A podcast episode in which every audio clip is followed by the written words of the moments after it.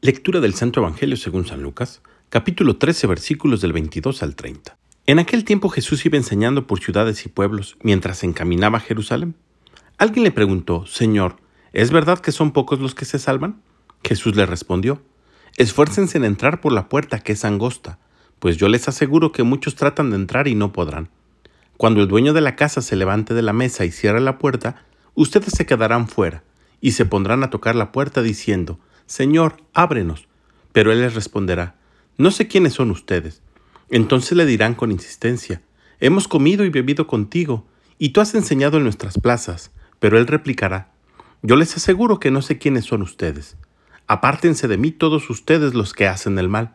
Entonces llorarán ustedes y se desesperarán, cuando vean a Abraham, a Isaac, a Jacob y a todos los profetas en el reino de Dios, y ustedes se vean echados fuera. Vendrán muchos del oriente y del poniente, del norte y del sur, y participarán en el banquete del reino de Dios. Pues los que ahora son los últimos serán los primeros, y los que ahora son los primeros serán los últimos. Palabra del Señor.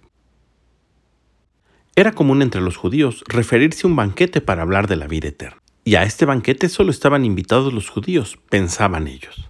Pero Jesús aprovecha la pregunta que le han hecho para dar una respuesta definitiva a esta cuestión que muchos se preguntaban en su tiempo. No solo los judíos se salvarán, sino que vendrán de muchas partes, del oriente, del poniente, del norte o del sur. Los que habían sido escogidos serán los últimos, y aquellos que se consideraban fuera serán los primeros. Ya no bastará decir yo soy judío, o yo soy cristiano, o yo trabajo en la iglesia y presto mis servicios. La única forma de entrar al banquete es a través de una puerta angosta, y necesitamos esforzarnos. Pasar por esa puerta angosta es seguir a Jesús no basta con no hacer el mal, hay que hacer el bien y hacerlo bien. Seguir a Cristo es amar a Dios sobre todas las cosas y a nuestros semejantes como Él nos ha enseñado, hasta el extremo, dando la vida. Pasar por la puerta es amar.